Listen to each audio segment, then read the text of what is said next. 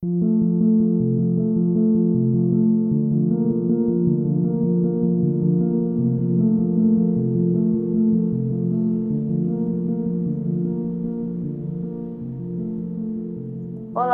sejam bem-vindos a mais um episódio aqui no Botica da Ilha.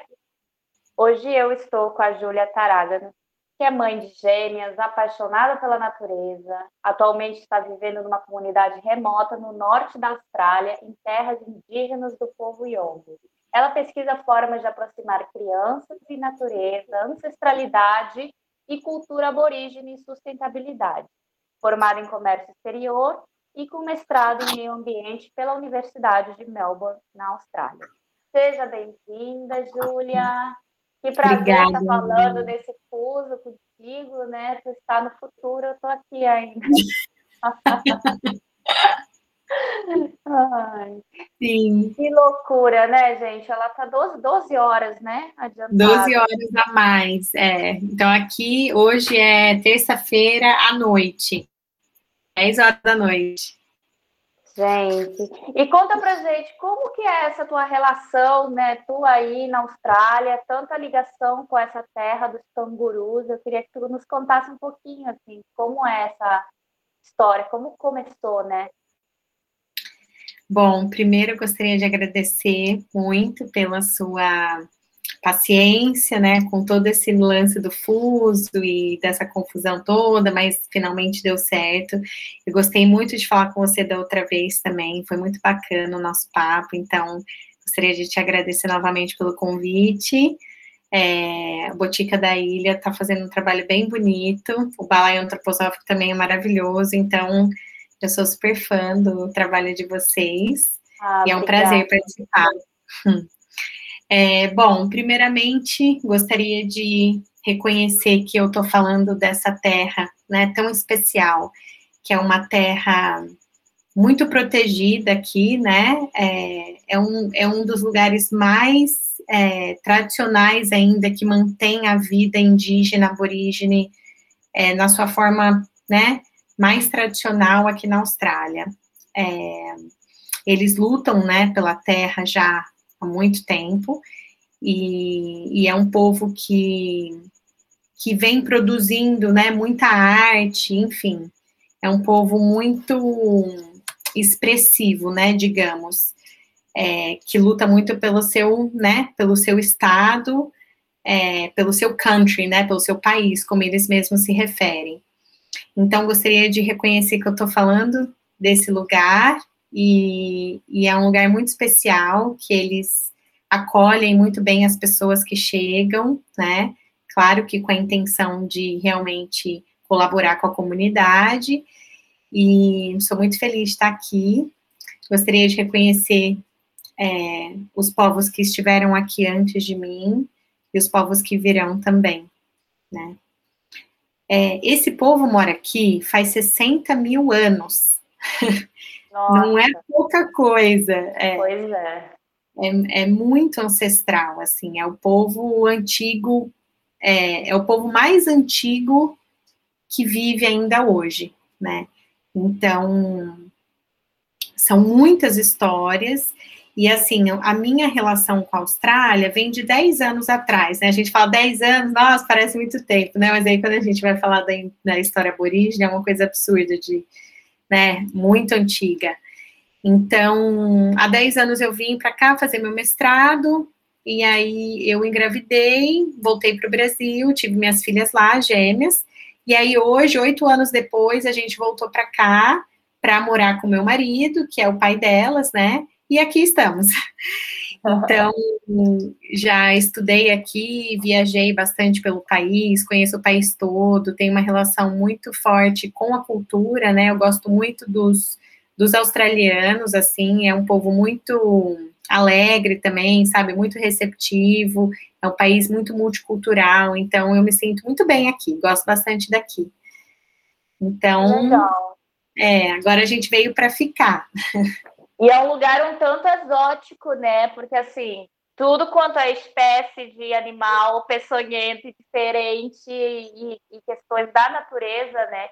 Dizem que a Austrália é, é um país semelhante também com a questão da abundância do verde com o Brasil, né?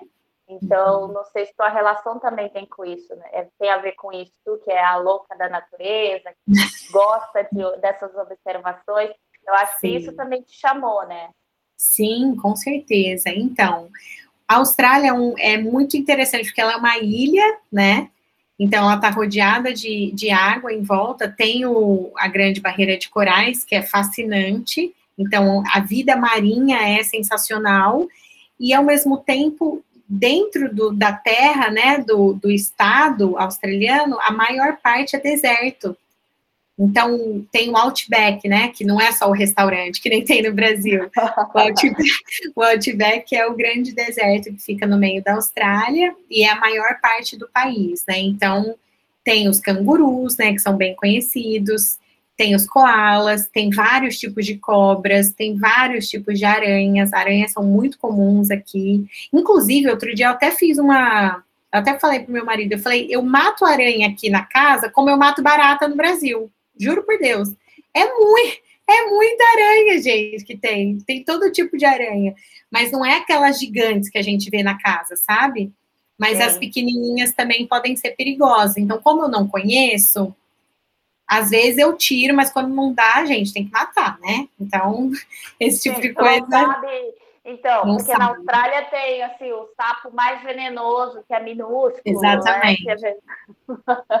Então, Tem umas coisas assim, da diversidade é. de espécies aí. E aqui, nessa região, não pode entrar no mar, porque tem crocodilo. Olha que loucura. Tem crocodilo de água salgada e tem búfalos selvagens. Então é super perigoso, assim, você tá na praia, assim, às vezes, eu nunca vi, mas eu conheço pessoas que já viram, e eles são super perigosos, sabe? Então tem umas coisas meio que no Brasil a gente nunca vai imaginar, né? De ver búfalo na praia, por exemplo. Mas aqui tem. mas é fascinante, né? Muito interessante, assim. E como é que é essa questão da, da ancestralidade te toca aí? Ah. Sim, então, é, como eu havia falado, né, os aborígenes, eles vivem aqui nessas terras há 60 mil anos. Tem registros, né, de, de pinturas nas, pare nas paredes, nas, nas rochas, dessa data, né, de 50 e 60 mil anos. E só para a gente ter uma noção da, do tempo que é isso, né, a revolução agrícola que a gente teve, que a gente estuda, aconteceu há 10 mil anos. Né? Então foi quando os seres humanos a gente entende, né, que eles eles passaram de caçadores e coletores, né, de nômades para sedentários. Então eles começaram a cultivar a terra e aí várias questões estruturais da sociedade que a gente vive começaram a se desenvolver nessa época. Isso foi há 10 mil anos. Então você imagina, para eles que estão aqui há 60 mil anos, a complexidade né, da, da, da forma de vida deles, né, e a profundidade como eles entendem a relação com a Terra é, é surreal. É realmente uma coisa. Que daí, tu, tu, essas épocas que tu morou aí na Austrália, quando foi fazer mestrado, tu sentiu que essa, essa ancestralidade veio à tona em você?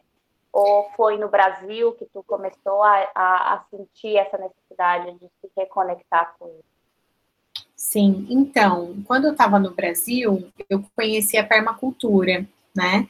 Que, que é basicamente é, a forma como a gente. É, para mim, uma visão de mundo, né? Uma visão de mundo onde a sustentabilidade existe na prática mesmo. Então, é a gente pensar em formas de viver de acordo com a natureza, né? Então é fazer a compostagem, é você plantar o seu alimento, é você coletar água da chuva, né? Então são formas como você você como ser humano pode viver a sua vida e a vida da sua família, uma vida comunitária de uma forma sustentável na prática, né? Então a permacultura me fascinou assim, eu falei, nossa, eu quero muito estudar isso. Então, a partir desse interesse pela permacultura, que originou aqui na Austrália, mas assim, né, a gente fala originou porque o Bill Mollison e o David Holmgren, que foram as pessoas que escreveram efetivamente sobre isso são daqui. Mas a permacultura já vem sendo praticada, né, pelos povos que permanecem vivendo há milhares de anos, né? Então é a forma como a gente permanece vivendo, né? A princípio, a palavra permacultura vem de cultura, é, vem de agricultura permanente, né? Então é permaculture.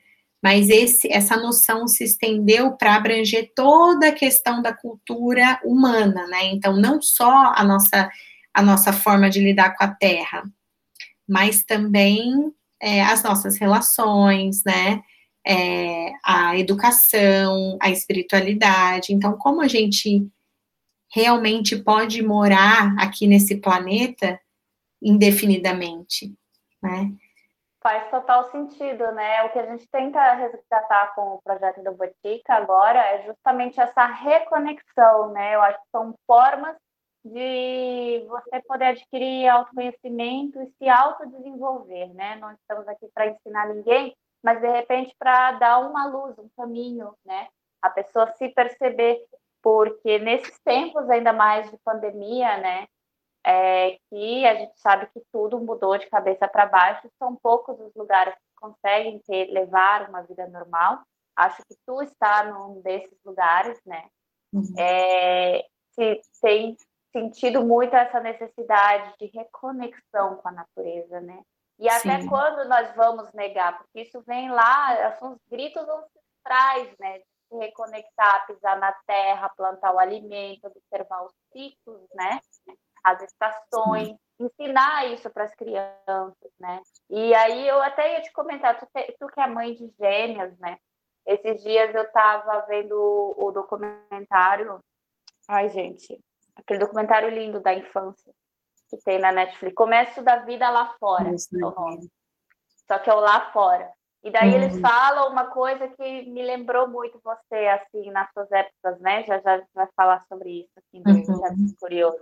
Uhum. Se tudo ensina uma criança a reverenciar a natureza e ter esse contato desde pequeno, que é o que acontece nas grandes metrópoles, principalmente, por que, que ela vai se interessar em salvar aquilo ou cuidar daquilo para um futuro, né? E, na verdade, os culpados somos nós, os adultos, que não estamos cultivando esse sentimento desde pequenininhos neles, né? Sim. Então, é, sem dúvida, né? A gente precisa a gente precisa desconstruir, né? Tantas coisas para a gente voltar realmente ao essencial. É, o que acontece aqui é que, assim, que eu observo, né? A relação, é isso que me fascina também em relação a, a essa observação, né, da, da cultura indígena, aborígena, australiana, né? Para eles, eu, eu venho lendo também um pouco sobre isso, é, e eu observo também, que eu já vou tocar nesse assunto, né, em relação às cerimônias e os rituais, né? Mas, assim, a vida deles é totalmente ligada à terra.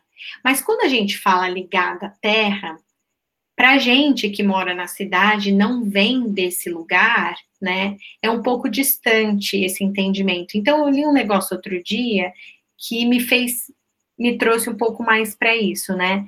Que significa o que para eles? Eles pertencem à Terra. A Terra os detém. Então, assim, é, o fato deles é muito complexo, né? O, o esquema de, de, como é que eu posso falar? O esquema familiar deles é muito complexo. É assim, todo mundo, tipo, é uma família gigante, sabe? Uhum. E aí, o que que acontece? dependendo de, da família que você nasce e do lugar que você nasce, é como se você já tivesse um meio que um propósito na vida, sabe? Então, a sua vida ela está diretamente relacionado aonde você nasceu e, a, e na família que você nasceu e na posição da família que você nasceu. Se você é o primeiro filho, se você é o segundo filho, entendeu? Então, assim, são, é uma complexidade muito grande que eu ainda não sei explicar, porque eu também não entendo totalmente, né? Mas o que eu queria trazer é que, na minha opinião, para nós, nos falta esse senso de pertencimento, de sentido, entende? Então, assim, a gente busca nessa nossa modernidade, né, muito, com tanta liberdade de, de escolha, a gente busca tanto esse lugar. E eles nascem com esse, sabendo desse lugar. Então, por exemplo, é, eu estou trabalhando numa galeria de arte, né, aborígene aqui. É uma das maiores galerias, inclusive, da Austrália. Fica num lugar totalmente remoto, mas é uma galeria muito tradicional já, né? Muito interessante isso, inclusive. E aí, o que que eles pintam? Né? Eles pintam exatamente isso, eles pintam é, a, a visão de mundo deles a partir de quem eles são, porque eles se reconhecem como parte daquele todo. Então, assim, por exemplo, eu sou Júlia, filha da Márcia e do, do José. Eu sou a filha mais velha. Eu vou pintar estrelas. Eu é como se eles já eles têm uma história para contar. Entende? E essa história para contar, eles ouviram dos pais. Então, é como se fosse uma coisa ligada à outra, não tem separação. E é muito complexo para a gente entender, mas eu estou tentando explicar como eu entendo, né? Então, assim, os pais contam a história da criação, que é o Dream Time, né? Que é uma coisa também complexa, mas é, para eles o, o, mundo foi criado a partir de um sonho. E aí tem, tem milhões de coisas envolvidas, e aí foram. É, algumas pessoas foram nomeando as coisas. Então, os rios têm nome, as colinas têm nome, as árvores têm nome, cada conchinha tem um nome. Então, assim, é muito específico e detalhado, né? E aí, cada pessoa também, nesse esquema maior das coisas, tem um nome, tem um lugar e tem uma história. E aí, o que é o papel dela na vida é contar sobre tudo isso a partir do lugar dela. Então, esse senso de pertencimento é, que eu vejo que eles têm aqui muito forte é o que eu sinto que nos falta, sabe? Nos falta, porque a gente sente um vazio, a gente fala, meu Deus, mas por quê? Como? Onde? Sabe? A gente fica um pouco perdido. E é engraçado, né? Porque são essas, essas comunidades, esses povos que foram meio que deixados para trás, né? No momento que houve o boom da modernidade, onde atualmente eu sinto que a gente está recuando para aprender e onde a gente mais aprende fala, gente, mas tudo era tão mais simples, né? Uhum, Se a gente tivesse parado para prestar atenção, né? Porque exatamente. eles ficam ali quietinhos. Isso acontece com os aborígenes na Austrália, os Maori na Nova Zelândia, né? As comunidades indígenas no Brasil, as, os descendentes dos incas no, no, no Peru. E assim, né, você vê o tanto que essas pessoas elas carregam uma sabedoria anciã, né? Que vem lá e tem um entendimento e assim, ó, resolução dos problemas que a gente fica penando que nenhuma tecnologia, nenhuma modernidade nos dá, né? Que é, eu, eu vejo muito assim é, de admirar essa, esse senso coletivo que eles não perdem. Né? Exatamente. E muito essa questão do respeito e veneração à natureza, porque eles trazem essa cosmovisão no dia a dia deles, desse entendimento que eles são. É isso. Parte. E assim, uma coisa muito importante que eu queria falar é que me parece que não, não há ansiedade. Sabe essa nossa ansiedade de sempre querer fazer, produzir? Não há essa ansiedade. É a vida pela vida. E assim, existe também é, esse ponto, eu acho muito importante a gente ressaltar, né? Que isso eu vejo que existe um resgate atual interessante também, né? Na, na, na nossa cultura, né? Que é a questão dos rituais e das cerimônias. Então, aqui, por exemplo, existem muitas cerimônias. E os rituais, eles são antigos, né? Então, eles são mantidos como eles eram antes. Então, por exemplo, é, na primeira semana que eu comecei a trabalhar lá na galeria, uma das, uma das senhoras, uma das artistas faleceu. E aí, o que, que eles fizeram? E eu vivenciei isso, né? Foi muito interessante, inclusive. Foi na primeira semana. E aí, eles fizeram é, um dia inteiro de, tipo, um velório para ela, que eu não presenciei. Mas aí, no, no segundo dia, eles fizeram é, uma fogueira fora, eles fizeram isso na casa dela, lá onde ela trabalhava, em outros lugares que ela ia muito, né? Então, assim, lá onde eu vivenciei, por exemplo, essa situação, né? Lá na galeria, no, na entrada, eles fizeram uma fogueira, dançaram e cantaram. Eles entraram na galeria com, né, com algumas eucalipto, né, que eles têm vários tipos de eucalipto, e aí são algumas plantas específicas para a cerimônia. Lá dentro, aonde ela trabalhava, eles fizeram outra fogueira, e lá fora, eles fizeram uma outra fogueira. E aí eles limparam, assim, fizeram uma limpeza energética em, nas pessoas que trabalham lá, porque para né, tirar os espíritos e tal, e deixar ela ir em paz, né? Não deixar aquela coisa presa, estagnada no lugar. Então, assim, e, e é muito interessante como sempre envolve o fogo as cerimônias dele deles, né? Envolve o fogo. Fogo para eles é, uma, é um elemento muitíssimo importante.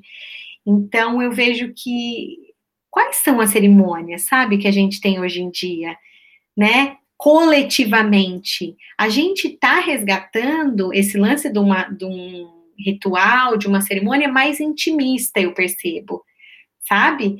Que as pessoas têm falado, né? É importante ritualizar, né, você ter o seu próprio altar, por exemplo, trazer, né, é, a intenção, né, enfim, um autocuidado. Agora, cerimônias coletivas espirituais, é difícil a gente ver. É né? difícil, né, Júlia? Eu vejo, é, é, totalmente assim, as questões mais intimistas que ainda são difíceis, né? O resgate próprio do sagrado feminino, e ainda Sim. temos um problema que eu adoro, adoraria citar, que é é justamente que tudo se comercializa. Vira sim, um mercado livre de, de comércio dessas questões tão, tão bonitas, que poderiam ser mais.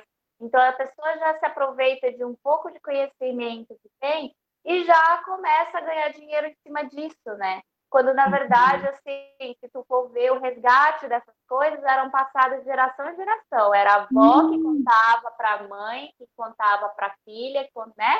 É, é assim, e isso foi se perdendo, aí a ponto da gente precisar trazer esse resgate, e mesmo assim, é, quando tu fala dessas questões do, do homem que deixou de ser nômade, né, foi ali que a gente tem o início do patriarcado, né, que as sociedades passaram a, a, a ser matriarcais, né? Uhum. Então, assim, muitas coisas se perderam, começaram, né, a se desvincular. E entre eles, é justamente a gente vê e enxerga esses problemas da, de uma sociedade capitalista e patriarcal que oprime mulheres, né?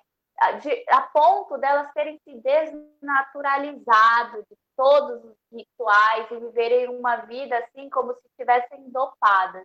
Isso é uma coisa assim, que eu luto para poder modificar, né? Mesmo que seja assim no nosso microambiente, para que aquilo possa ir se expandindo, porque não tem mais como a gente ficar adormecido e ficar com ele, porque muitos dos nossos problemas de saúde emocional, uhum. físico, estão ligados com essa desconexão nossa, né? Total, total. Na minha opinião, esse é o principal motivo. Esse é o principal motivo da nossa, é, dessa nossa, desse nosso adoecimento, né? Coletivo e individual, né? E principalmente pela perda de sentido, né? Então isso vai gerando várias questões, vários vícios, né? Vem daí depressão, ansiedade, né? Então assim a gente vê que isso, inclusive voltando à questão das crianças, cada vez mais novas, né? A gente vê crianças apresentando sintomas de depressão, né? Enfim, até questões mais sérias, como suicídio. Então, assim, é preciso se falar sobre isso, porque isso é muito grave, né? É gravíssimo.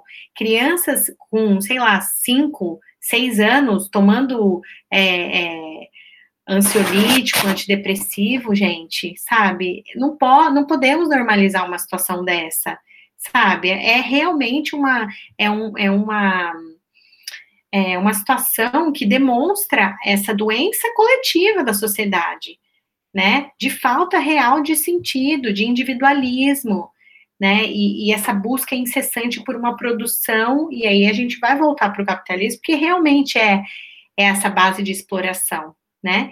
É uma então... exploração e, além de tudo, assim, de extrema competição, que leva ao individualismo, porque, assim, por que ter o coletivo se aquela uhum. pessoa, em vez de eu ver como aliado, vai ser o, o meu rival, porque, assim, a gente tem que ganhar dinheiro. E eu vejo isso acontecer muito no movimento de mulher, assim, que se perdeu esse senso de amizade, né? Cada mulher vive às vezes isolada e isso gera também os problemas, né? Vive nesse isolamento desde antes da pandemia, carregando uma maternidade solo, carregando né, seus problemas sozinha, levando a vida sem ter com quem compartilhar, porque me, é, me dá essa sensação de que as relações se tornaram supérfluas, né? E justamente assim, Daí a gente vê que uma coisa que veio para revolucionar e criar coisas boas também veio para nos intoxicar. Então, a, é a tecnologia. E a, a, outra necessidade das redes sociais entra a questão das crianças, justamente do, do, que, do que aquilo que a sociedade de consumo nos diz que se você não tem aquilo, você não vai ser feliz. Se você não faz tal coisa, você não vai ser feliz. E fica nessa competição de redes sociais que eu acho o ó né? E, e, que a gente entra nesse jogo, né, de sociedade voyeur, que quer ver a, saber a vida do outro, e sociedade que consumista, que precisa daquilo, né, e sempre mais. Mas quando tu vai ver, aquilo não está te trazendo felicidade. Você, você percebe que aquilo não é felicidade, é. não está te fazendo feliz, né? Não, e assim, sobretudo, é, linkando nessa né, questão do capitalismo, do consumismo, né, e o, a questão da sustentabilidade do meio ambiente, a gente chegou num ponto que não dá mais. Simplesmente a gente não pode continuar nesse nessa toada, entende? Nessa, né, nessa, nessa aceleração irracional cada vez consumir mais, porque a gente só tem um planeta e a gente está consumindo mais rápido do que o planeta consegue regenerar. A gente já sabe disso. Eu, eu sabe, quando eu falo isso, eu falo assim, gente, mas não era para a gente já ter entendido isso, sabe? É tão, né? E, e assim, lógico, é, a humanidade ela realmente caminha passos muito lentos, né? Mas eu vejo que, que ao mesmo tempo que ainda parece que a gente está estagnado nesse pensamento, né? É, já retrógrado, obsoleto, na minha opinião, eu vejo que tem muita gente já né, nesse movimento regenerativo, nesse movimento mais comunitário, sabe? Eu vejo muito isso acontecendo. E eu acredito que para a gente não ficar realmente preso nessa, nessa nesse sentimento ruim, sabe, de que, pô, não tem jeito mesmo, a gente está só afundando, eu acho que é legal a gente focar no que está dando certo, sabe? Nesses movimentos, se juntar a essas pessoas que realmente estão fazendo. É, estão fazendo a diferença, já estão né, é, se movimentando em prol do coletivo. Eu acredito que a pandemia também trouxe muito isso à tona. Né? No Brasil, eu me lembro do ano passado ter ah, vários movimentos de pessoas e, enfim, né, é, organizações doando alimentos e, né, fazendo esse movimento coletivo, eu achei super, super importante, sabe, para as pessoas entenderem que elas têm uma força. Quando elas se juntam, elas, elas podem mudar as coisas. E a gente fica muito nesse, nesse estado passivo, né, assim, de esperar uma mudança. Gente, não vai vir uma mudança do nada. É a gente não, que tem que vai vir. Não é a pandemia também, sabe? Quando não for essa, vai ser outra coisa. Se a gente continuar com a mesma maneira de pensar, vai ter outros Exatamente. vírus. Né? Eu acho que é só o universo nos mandando um recado do quanto a gente é insignificante, a gente não percebe, porque mantém o ego lá em cima, né? Que um Sim. vírus mata tanta gente, que um vírus é capaz de parar o mundo, literalmente, né? Então, assim, eu vejo também muito essa questão de vamos dar também uma oportunidade para se abrir para coisas novas, porque ah. esse lance do passivo é tudo, assim, a pessoa às vezes espera chegar no momento, muitas vezes eu que atendo e trabalho com pessoas, né, e lido com isso, muitas vezes, sim, ela, elas sempre esperam chegar no momento limite do limite para poder é, mudar, né? Seja começando uma atividade física, mudando a, a alimentação, é, porque teve um problema sério de saúde, porque é, foi doloroso sair de uma relação, porque se não, sabe? Então, a gente não precisa chegar nesses pontos radicais, que muitas vezes a gente termina muito ferido e machucado, né? Que é mais difícil, né? De sanar. A gente pode dar essa abertura aos poucos, porque eu digo que Sim. nenhuma mudança, nenhuma mudança, não adianta a gente falar, vou, sei lá, ser vegetariano. Gente, é impossível, é uma transição de todo um costume, de velhos hábitos, é sofrido, é doloroso, toda mudança traz sofrimento. Se não trouxe sofrimento é porque tem alguma coisa errada, né? Sim. Porque é, é, é evolução, é amadurecer, amadurecer não é nada fácil. Então, e, e sobre isso que você falou, é, eu acho que a chave é exatamente essa visão a longo prazo, sabe? Que a gente precisa ter né? Fazendo essa, esse link mesmo com a nossa vida diária e com a vida do planeta, né? E com essa permacultura, né? Com essa visão de mundo onde o ser humano consegue viver de uma forma boa, né? De uma forma é, tranquila, indefinidamente. E aí a gente vai pensar, né? Como que essas, essas, essas outras sociedades, né? que não essas, essas sociedades modernas, enfim, né, que a gente vive, como que essas essas outras tradições e essas outras cosmovisões podem contribuir para que a gente reformule a nossa visão também, né? Porque do jeito que a gente está indo, a gente está vendo que não está dando certo. Então, como que isso pode contribuir? O que, que a gente pode aprender? Eu acho que a gente precisa muito chegar nesse lugar, sabe? Como que a gente pode aprender com essas culturas ancestrais? Porque, afinal de contas, elas estão aqui até hoje. Olha quantas coisas elas já passaram, né? Imagina, eu não tenho nem como. É, foge da minha capacidade imaginativa estar aqui há 60 mil anos. Total, é, né? É muito surreal. Então, assim, é, a ligação, né? Ela não pode ser, ela não, ela, como que eu posso falar isso? É, ela necessariamente, ela é mais do que a matéria. Então, assim, a gente precisa também chegar nesse lugar de entendimento de que não é só a matéria, né? É, há de se ter uma ligação espiritual, cósmica, de pertencimento maior, na minha opinião. Porque também esse lance do, né, do egoísmo, do, eco, do, do antropocentrismo, né, a gente achar que é sempre tudo centrado no ser humano, é mais, né? A gente precisa expandir. Então, essa, essa nossa cosmovisão, ela realmente é, é por isso que chama cosmovisão, né? É uma visão cósmica, ela é maior do que só o planeta Terra. Então, eu gosto muito de fazer esse exercício, sabe? De pensar lá nas estrelas, e aí a gente volta para o nosso dia a dia, como que eu posso me alimentar, como que eu posso respirar de forma mais consciente. Então, eu, eu, acho... eu, eu já faço o link de você é, para dizer para quem está nos ouvindo que a Júlia foi co-criadora de um jardim que um, um, espaço de brincar que se chama Jardim Curioso, que fica aqui em Florianópolis, Santa Catarina. E disso, quando tu diz dessa cosmovisão e tudo, eu já te levo para o papo da maternidade, porque uhum. é, como não começar a entender e se autorresgatar na natureza, né? Uhum, sem dúvida. Então, é, o Jardim Curioso, ele surgiu dessa vontade de estar em comunidade, né? Nessa minha crença de que realmente, junto com outras mulheres, eu vou conseguir maternar de uma forma melhor. Porque é realmente muito difícil sozinha.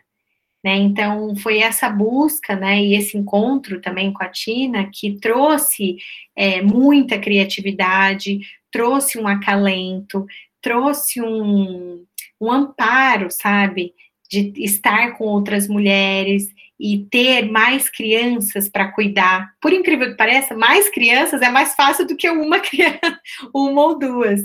É elas é se entendem, elas brincam e a gente observa e a gente aprende, né? Então, é, é muito importante estar em comunidade. Eu acho que esse momento também da, da pandemia, né, dessa, necess, nessa, dessa necessária distância, né, física que a gente está tendo como seres humanos, realmente está fazendo a gente pensar muito sobre isso, né? É, nos leva para essa introspecção de como é importante, como a gente valoriza, né? O olho no olho, o abraço, o estar junto, o comer junto, né? Preparar as refeições. Isso, para mim, assim, era uma coisa tão maravilhosa lá no Jardim Curioso. Eu aprendi tanto, sabe? Cresci tanto durante essa experiência. E eu acredito que as famílias que participaram também, sabe, levaram muito com elas, assim, porque a troca com outras famílias é fundamental, né? É aquele negócio, precisa de uma vila para criar as crianças, realmente, sabe? Não, com certeza. E tem a ver também com, com essa questão do, do menos é mais, né? Porque era muita proposta do, do brincar uhum. E muito deixar essas expectativas que os pais colocam de logo cedo transformar os pequenos em mini adultos, cheios de responsabilidade, horários, tudo, né? Vamos tipo, reduzir esse momento, vamos é, começar a olhar para o tempo com outra visão, deixar as crianças expressarem né, o seu melhor, porque eles ali na natureza, eu já eu, eu, sou, eu que sou uma eterna apaixonada também pelo brincar, né, das crianças, eu vejo tanto que eles, entre eles, eles vão criando, né, essa relação e vão criando também esse hábito do cuidar, né? E como que a gente vai despertar, né, isso nas crianças? É contato diário, todos os dias. Uma criança vai gostar de uma árvore se ela viver com essa Sim. árvore diariamente tiver esse vínculo, né? Não é no videogame educativo que ela vai aprender sobre árvores, né? Sem dúvida. E, e, essa relação, né, primordial quando o ser humano nasce, né, de estar em contato com os elementos da natureza, de estar em liberdade física para poder explorar o corpo, né, de diferentes maneiras, é, de se desenvolver, né, é, de forma motora expansiva, né? Poder subir em árvore, poder andar na areia, poder subir em rocha. É isso que realmente traz esse desenvolvimento pleno do ser humano, né? A antroposofia fala sobre isso, né? Também na, nas escolas Waldorf, eles realmente proporcionam é, essa essa possibilidade, várias oportunidades, né? De materiais naturais, de expansão, tem os momentos também de introspecção. Então, é, são movimentos que você observa que existem na natureza. Né? Então, a gente tem o dia, a gente tem a noite, né? a gente tem o inverno, a gente tem o verão, e a gente tem a nossa expansão e a nossa, o nosso recolhimento. Isso é fundamental para as crianças. Né? É, gostaria um de movimento, um movimento, por exemplo, não sei se tem aí na Austrália, mas tem bastante na Europa e nos Estados Unidos que são as forest schools, né? Forest schools, sim, aqui na Austrália tem, sim, sim. É, então, Maria, o que eu gostaria de mostrar para você também, que eu queria falar sobre esse livro, eu estou lendo esse livro que chama Soulcraft. Uhum. Eu acho que ele não tem em português. É do Bill Plotkin. Ele é um ecofilósofo, talvez seria o nome. Deixa eu ver como que ele se intitula. intitula. Ah, ele fala que ele é depth psychologist. Ele é um é, psicólogo profundo. Ele fala sobre ecologia profunda e ele é maravilhoso. E ele fala exatamente sobre a importância, né? É, do ser humano entrar em contato com a natureza nesse primeiro momento, na infância.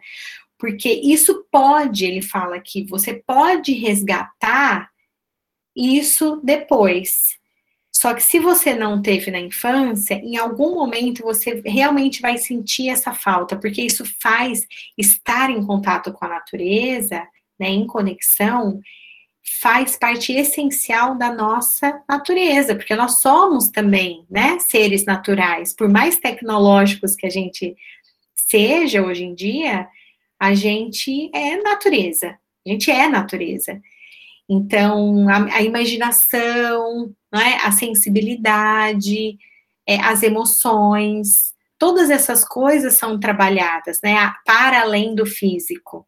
Então, isso é, é muito depois importante. a gente vai passar esse livro para quem tiver interesse, né?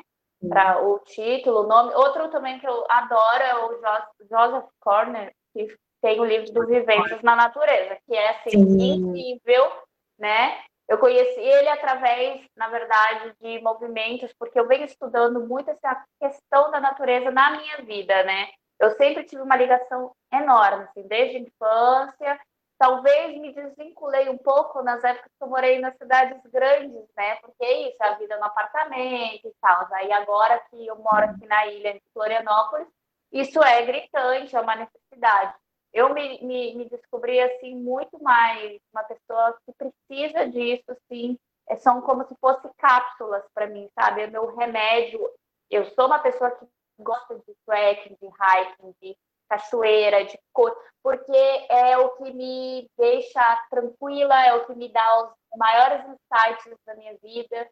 É, e, na verdade, quanto mais. É engraçado isso, né? Quanto mais você tem essas imersões na natureza e você começa a perceber esses ciclos, mais bicho do mato a gente vai virando, né? É uma loucura. É, mais ou menos isso. É porque alimenta, né? A natureza alimenta realmente a nossa alma. Então, é essencial, é essencial. No entanto, que quando as pessoas falam, ah, eu quero, vou tirar férias, eu quero descansar, para onde que ela vai? Para a praia, né, normalmente, ou para montanha, né? Mas ela sempre vai para a natureza. Então, o descanso é, que a natureza proporciona é esse reencontro né? Por isso que a gente sente tranquilo, porque a gente é é natureza, a gente volta para um lugar onde a gente está realmente acolhido, a gente se sente é, no colo mesmo, né? É muito bom é, mesmo. O Joseph traz isso, né, do resgate de, de ideias de exercícios para aplicar em grupos, com crianças até adultos, né? E, esse livro foi escrito na década de 70 e ele é tão atual e necessário, né? São dois é. volumes, é raro de encontrar para venda, eu acho, se não me engano, na Amazon, é uma outra livraria, porque são poucos exemplares e já já teve inclusive novos, né, relançamento daquele do primeiro volume, tanto que vendeu. E eu acho assim que é um guia excelente para pais, professores e, e, pessoas no geral que queiram iniciar esse contato, estão perdidaços, não tem ideia, né? E tem muitos movimentos lindos, que nem o Jardim Curioso, muitas coisas, né? Criança e natureza, aqui no Brasil, né? Criança e natureza. É, se começa a olhar muito para essa ideia da Forest School, apesar de não termos ainda no Brasil, temos talvez uma ou duas para pequenos, né? E se começa a falar muito mais nessa necessidade né, de estar ao ar livre, em silêncio, e, e como isso ajuda, né, é, tanto na criatividade, quanto na, no, na, nas crises de ansiedade, quanto na depressão, como isso é importante para um recém-nascido, né, para ganhar anticorpos, para tocar, para poder ter as primeiras sensações dele, quanto para alguém que já está mais idoso, que também vai fazer bem. Né? Então, assim, para mim é uma coisa que é do 0 ao 99, não tem restrição de idade, sabe? É a vitamina N, né? Como o Richard, Richard Lu fala. É a vitamina natureza, é isso. Mas então, queria apontar dois espaços que, para quem queira, né, buscar também, é interessante. Ah, lá no Instagram tem os quintais brincantes, que são vários quintais, como o Jardim Curioso, que inclusive faz parte, né, é, pelo Brasil. Eu acho que é um coletivo. Eu participei de uma ou duas reuniões deles, mas, enfim, já estava de mudança. Mas eles estão com esse movimento muito bonito de juntar né, virtualmente essas pessoas e discutirem sobre essa nova reabertura, como que vai ser agora, né?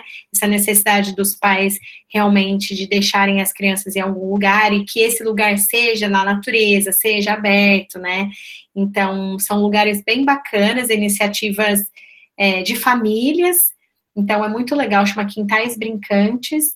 E também falando do, jo do Joseph Cornell, tem a Rita Mendonça, que ela tem o Sharing Nature, né? Uhum. Ela é, se não me engano, foi ela que trouxe para o Brasil o, o Sharing Nature, e ela também dá cursos nesse sentido, então é bem legal. Tem várias boas referências, né, no Brasil, mas está precisando de umas forest school mesmo.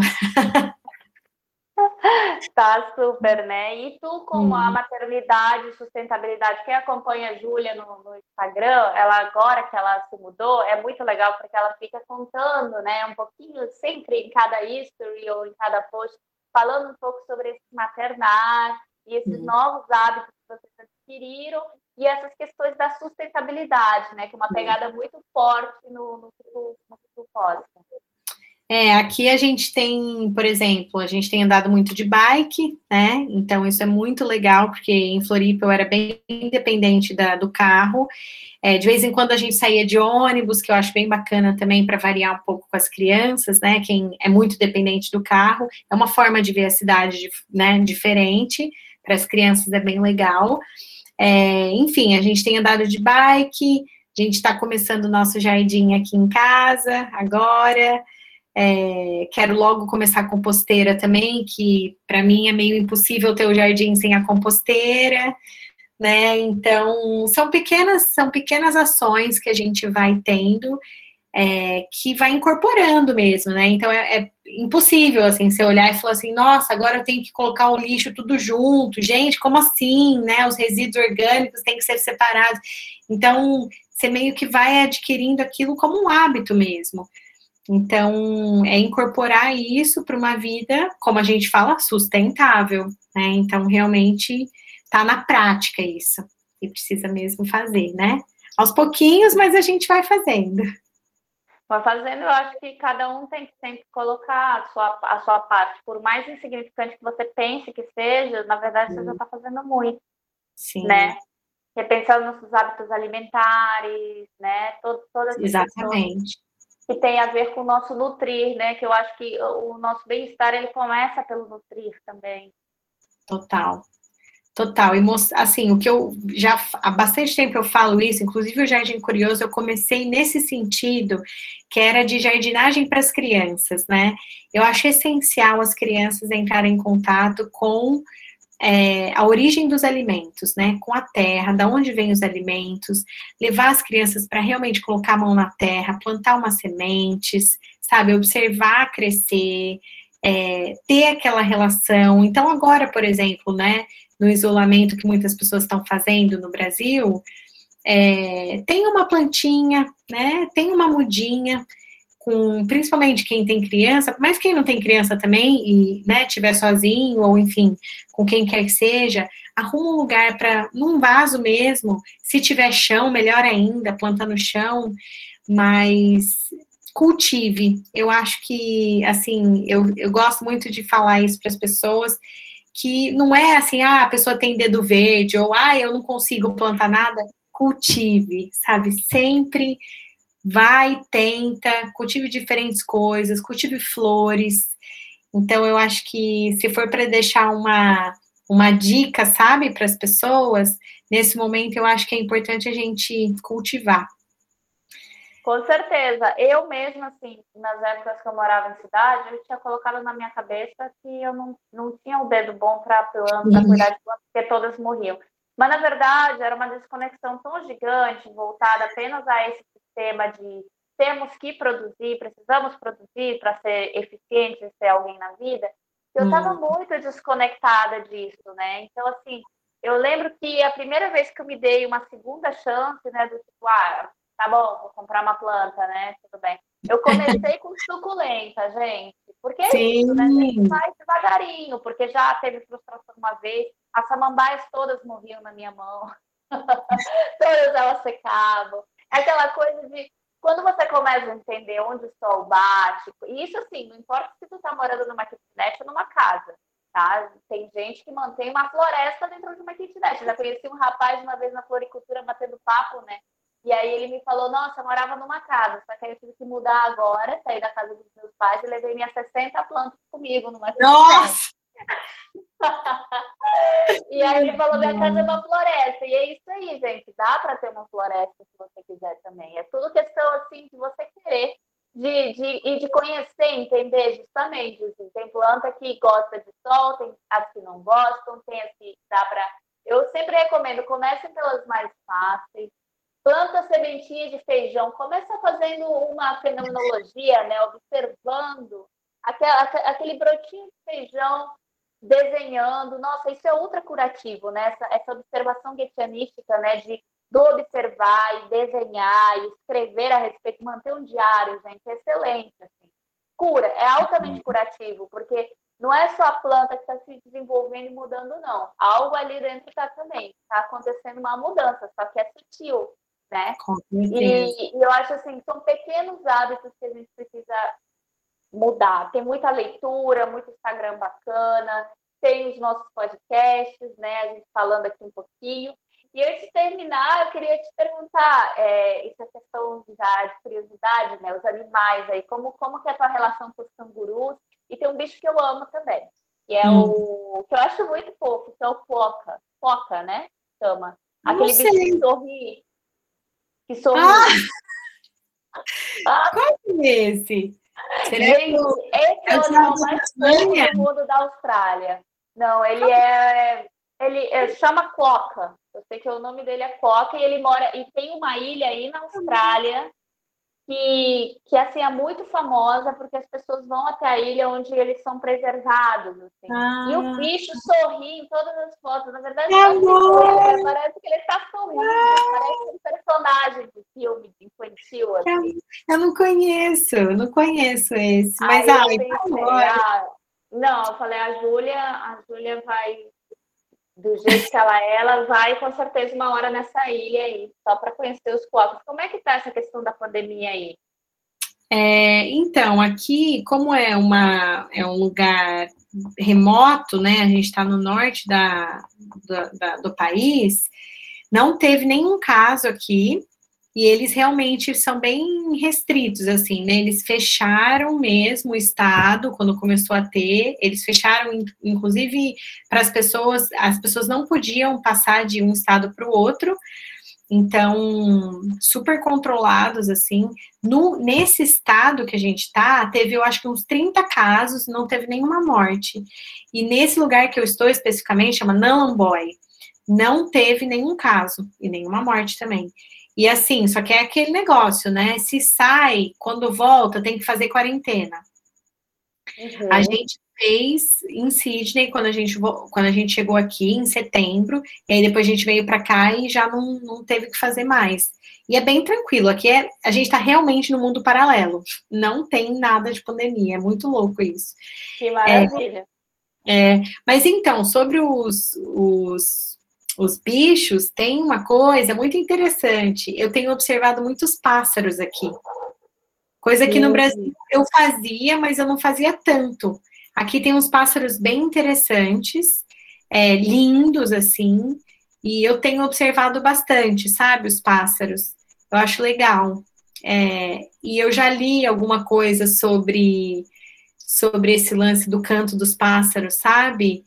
Dizerem coisas que a gente não entende, né, a língua deles, mas existe essa linguagem dos pássaros que, que é bem significativa, na verdade. Então, eu acho interessante. É, e o um último comentário, né, sobre a questão da observação que você falou. Observar, interagir, é o primeiro princípio da permacultura. Então, realmente, a primeira coisa que a gente tem que fazer, né, é observar então, como você falou, né, a gente tem que ver o sol, se bate sol na planta e tal, mas esse observar o sol na planta, você já está olhando, já está fazendo outras conexões, né? Então, saber onde o sol nasce na sua casa, né? Saber qual lua que a gente está, isso é tão importante, né? Esse tipo de conexão que a gente per vai perdendo, né? Se a gente está longe da natureza. Então, fazer fazer esse apanhado geral da onde a gente está, da nossa localização, isso é muito importante, eu acho. Mas... Total, Júlia, acho que é isso, né? Aos pouquinhos a gente vai resgatando. Eu queria Sim. te agradecer por estar aqui.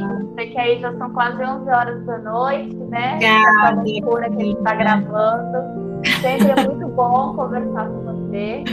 E espero que vocês tenham curtido, então. E, bom, até uma próxima. Júlia, muito obrigada. Obrigada, um beijo.